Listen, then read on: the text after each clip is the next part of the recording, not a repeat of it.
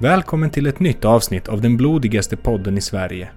Här badar vi formligen i metaforiskt blod när vi avhandlar mänsklighetens mest tragiska, makabra och blodiga händelser. I detta avsnitt ska vi tillbaka till en av de mest populära historiska epokerna, nämligen tiden för det andra världskriget. För många är han välkänd och de flesta har hört hans namn, men jag tror att ni alla kommer kunna ta med er någon ny kunskap efter detta avsnitt. Jag kommer lägga ut bilder som är relevanta för avsnittet på poddens Instagram som ni hittar under namnet Blodig historia. Om ni vill visa mig någon bild från era historiska äventyr och kanske kommer med på poddens Instagramflöde, se till att använda hashtaggen Blodig historia. Jag ska inte prata mer, eller jo, vänta, det ska jag göra visst. Men vi släpper försnacket och går istället över till dagens avsnitt. Varsågoda.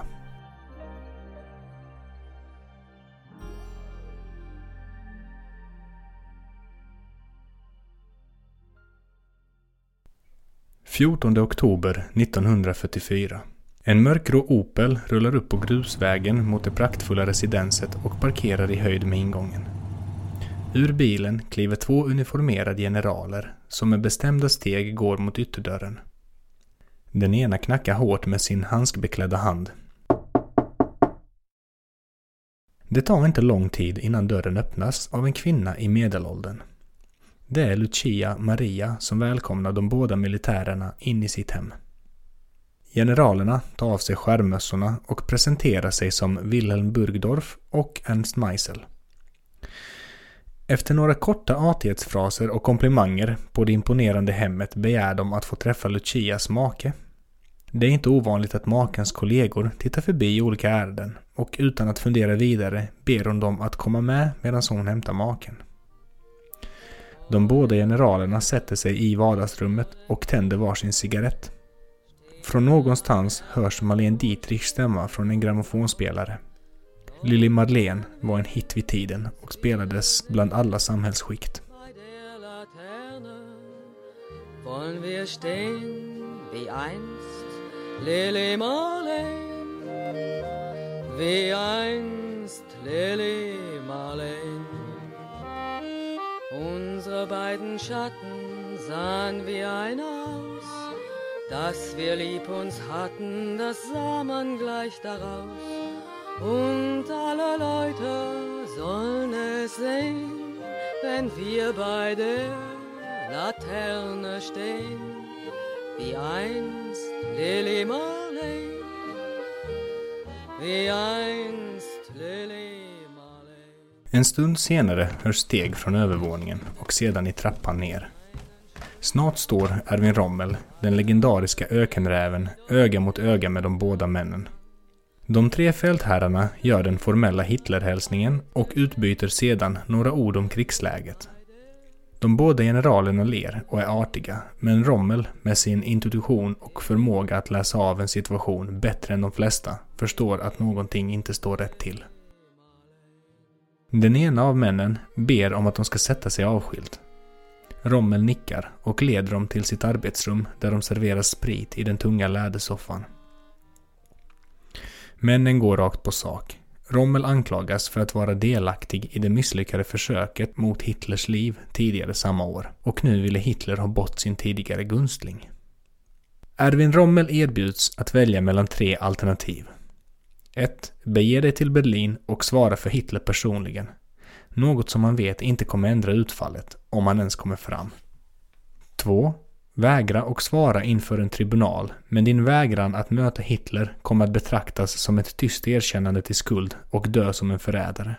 Och 3. Begå självmord och få en riktig statsbegravning. Familjen får ta del av din militärpension och lämnas i fred.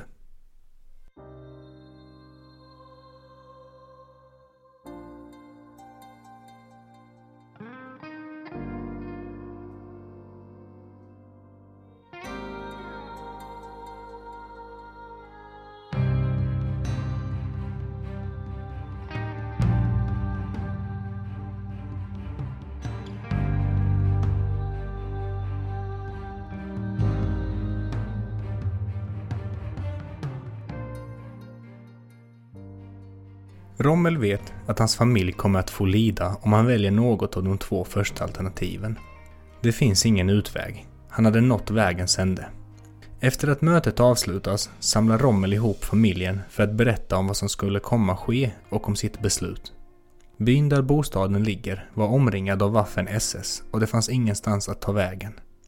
Att fly skulle innebära en säker död för dem allihopa. Rommel kramar om sin familj och beger sig ut till den väntande bilen. De tre männen kliver in och chauffören rivstartar iväg över gruset.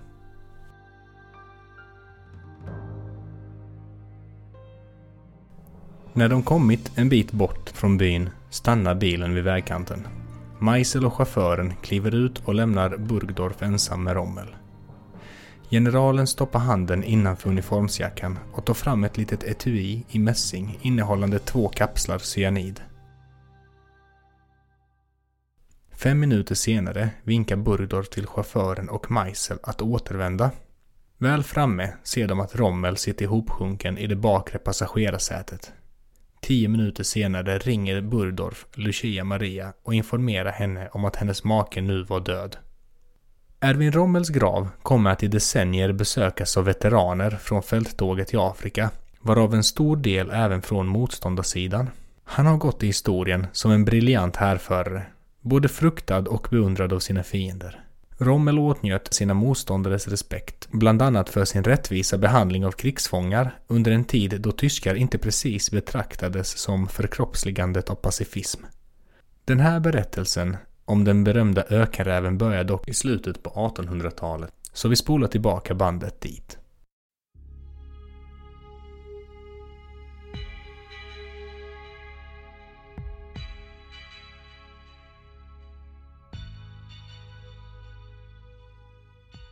Den 15 november 1891 föddes en pojke i staden Heidenheim i södra Tyskland.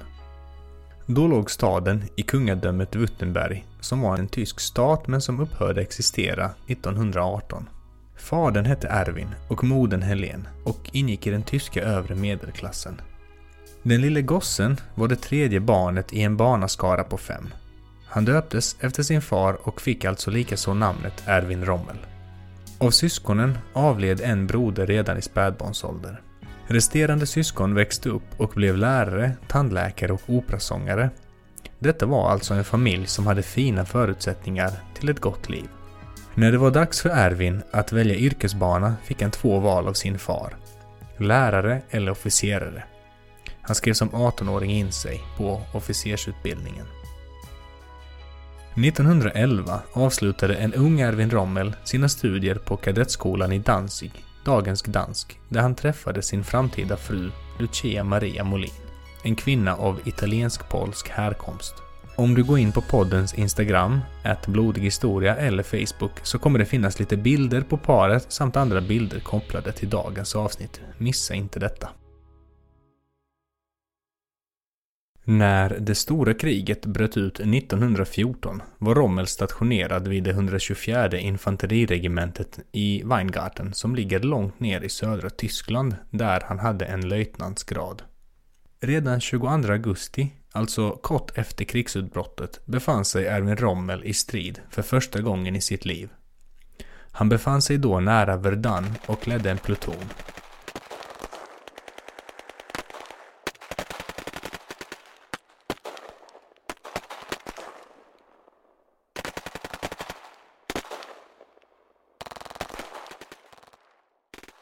Rommel och tre av hans soldater hamnade i en eldstrid med en fransk garnison som han lyckades överraska. Redan så här tidigt i sin karriär började Rommel utveckla vinnande taktiker och var tidig med rörlig krigsföring medan västfronten i all väsentlighet är stilbildande för det statiska kriget med karaktäristiska skyttegravar och befästningar. Han vann snabbt rykte om sig om att vara en god soldat och inom mindre än ett år tilldelades han järnkorset av andra klassen och befordrades till Oberleutnant, alltså överstelöjtnant, vilket är den högsta graden en löjtnant kunde få. 1916 gifte han sig med Lucia Maria Molin i Danzig. Tidigt under mellankrigstiden fick Rommel flera gånger uppdraget att kväsa uppblossande uppror och oroligheter som var vanliga i Tyskland under den här tiden. Han lyckades hålla sig lugn i pressade situationer och föredrog medling och diplomati framför bruket av våld. Vid flera tillfällen lyckades han nå fredliga lösningar när oroligheter blossade upp. Liksom Hitler var Trommel vid den här tiden anhängare av dolkstötsmyten. Alltså att den tyska armén inte var besegrad vid det första världskriget utan snarare förrådd. Men till skillnad från den blivande fyren hade Rommel inte lagt skulden på bolsjevikiska judar utan hade en mer rationell hållning. I början av 30-talet fick Rommel majorsgrad och skrev bland annat böcker på militär taktik baserat på sina egna erfarenheter och teorier. Han arbetade även som instruktör vid Dresdens infanteriutbildning.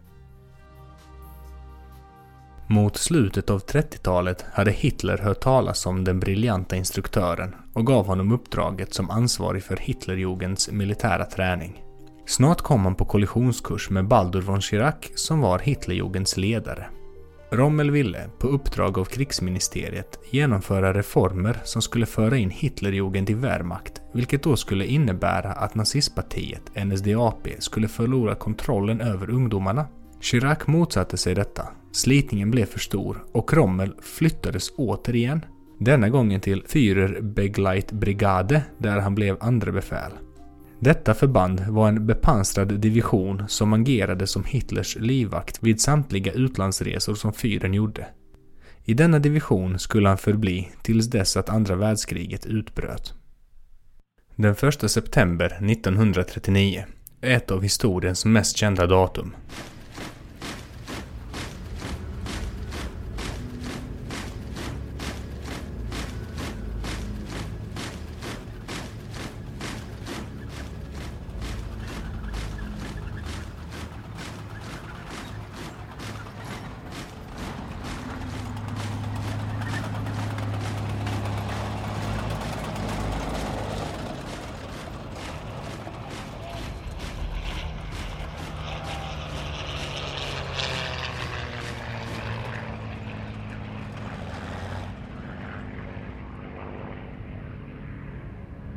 Tyskland invaderade denna dag Polen och det andra världskriget startade. Eller från början var det inte fråga om ett världskrig, men invasionen av Polen är det första av Tysklands erövringståg som så småningom ska dra samtliga av världens stormakter in i historiens mest förödande krig. Rommel förde befäl över Führerbegleitbataljon när invasionen inleddes. Bataljonens uppdrag var att under invasionen transportera och skydda Hitler Veteranen Rommel hade alltså redan vid krigsutbrottet ett viktigt uppdrag och en prestigefull stationering. Han hade svårt att läsa av Hitlers intentioner inledningsvis. Dagligen möttes de båda männen på briefing och Rommel följde Hitler överallt och fick på så sätt tillfälle att observera hur stridsvagnar och motoriserade enheter opererade. Efter invasionen beskrev Rommel den polska huvudstaden i ett brev till sin fru. Det har inte funnits något vatten, el, gas eller mat i två dagar. Man har rest flera barrikader för att blockera civil rörlighet och utsatt befolkningen för bombardemang från vilket de inte kunnat fly. Borgmästaren uppskattar att antalet döda och sårade är 40 000. Invånarna drog förmodligen en lättnadens suck när vi anlände och räddade dem.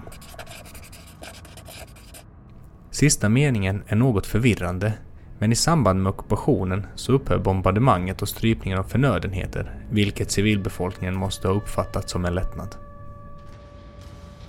Efter invasionen begärde Rommel att få befäl över en pansardivision.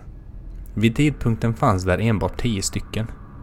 Han ansåg att enheterna var idealiska för överraskningsanfall och manövrering. Taktiker som Rommel hade lång erfarenhet av från första världskriget.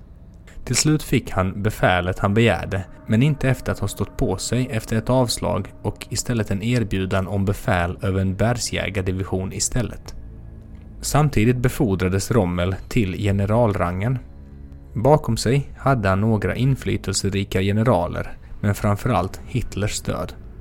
Hans rykte som en av Hitlers gunstlingar steg på grund av utmärkelsen eftersom den inte följde den militära protokollen. Han utnämndes nämligen till general framför mer seniora militärer. Den sjunde pansardivisionen blev Rommels nya enhet. Under sig hade han 218 stridsvagnar fördelade på tre bataljoner. Så fort han anlände till enheten började man öva manövrar och rörlighet, något som skulle komma att bli Rommels karaktärsdrag under kommande strider. I maj 1940 inleddes invasionen av Beneluxländerna. En liten kuriosa är att länderna inte började kallas för Benelux förrän 1944 och var således inte känd vid tiden för invasionen. Utan alltså först något år senare när en handelsunion upprättades och döptes efter begynnelsebokstaven i respektive lands namn. Belgien, Nederländerna och Luxemburg, Benelux. Under den här invasionen ledde Rommel verkligen sina trupper från fronten. Den 10 maj nådde tyskarna floden Maas vars broar hade förstörts av de franska försvararna. Rommel skickade sina män i gummibåtar och gick själv ner i vattnet för att ge trupperna direktiv. Vid ett tillfälle greppade han en lätt kulspruta för att slå tillbaka ett franskt motanfall. Efter en vecka bröt Rommel igenom och tog 10 000 franska soldater som krigsfångar. Det franska försvaret kollapsade och den tyska krigsmakten kunde nu tränga in i landet. Rommel belönades med riddarkorset för sina insatser. Han tryckte på och nådde några dagar efter genombrottet den lilla staden Arras. En pittoresk liten stad i norra Frankrike där spår efter mänskliga samhällen går tillbaka till förhistorisk tid. En brittisk styrka var garrisonerad i staden, men istället för att angripa dessa valde Rommel istället att gå runt staden med två pansardivisioner öster om Arras och en pansardivision till väster. Den ena av pansardivisionerna öster om staden var den berömda tredje SS-divisionen Totenkopf som bar dödskalleemblemet vilket i allmänhetens ögon också blivit synonymt med Waffen-SS. När britterna insåg att de höll på att bli isolerade iscensatte de en motoffensiv och angrep SS-divisionen. Striden gick inledningsvis bra för britterna, men när tyska förstärkningar anlände vände stridslyckan och tvingade britterna att dra sig tillbaka. Och på det här sättet höll det på. Rommels drev sina stridsvagnar djupare och djupare in i Frankrike. Fler och fler franska soldater hamnade i tyskt fångenskap. Slaget om Frankrike var över den 25 juni 1940. Det ska hållas i minnet att det ofta framgår som att den tyska krigsmakten var ett ostoppbart monster och kanske ligger det en uns sanning bakom denna myt. Men segern var inte lättköpt för tyskarna. Frankrike höll ut i mer än en månad, men den tyska krigsmakten förlorade trots allt över 160 000 soldater, flygare och stridsvagnsbesättningar. Cirka 11 000 var i sårade och långt ifrån alla sårade soldater återvände till krigstjänst. Du har hört den första av två delar om Erwin Rommel, Ökenräven. I del två kommer vi djupare granska hans mest berömda fälttåg, nämligen det i Nordafrika och där han fick sitt smeknamn. Jag kommer att lägga upp bilder som rör avsnittet på poddens Instagramkonto som du kan hitta om du söker på Blodig historia. Ifall du gillade detta avsnitt och mina andra så får du jättegärna lämna ett omdöme och betyg på Podcaster eller på Facebook-sidan. Det hjälper podden att synas som förslag för fler lyssnare och är alltså till enorm hjälp för mig. Om du vill stödja mitt arbete med en liten slant så går det att bli månadsdonator på Patreon eller swisha ditt bidrag. Summan är naturligtvis valfri. Ditt bidrag hjälper podden att utvecklas då den medför en del omkostnader. Glöm alltså inte att följa podden på Facebook och Instagram. Länkar till detta finner du i poddbeskrivningen ifall du inte hittar sidorna på egen hand. Jag som gjort detta program heter Dino Helmefalk och jag tackar dig för att du har tagit dig tiden att lyssna. Vi hörs igen om två veckor.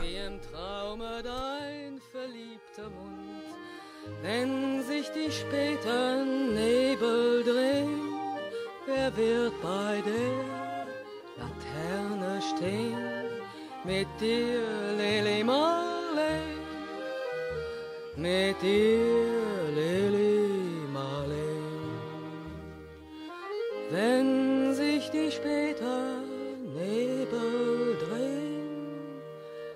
wird bei der Laterne stehen. Mit dir,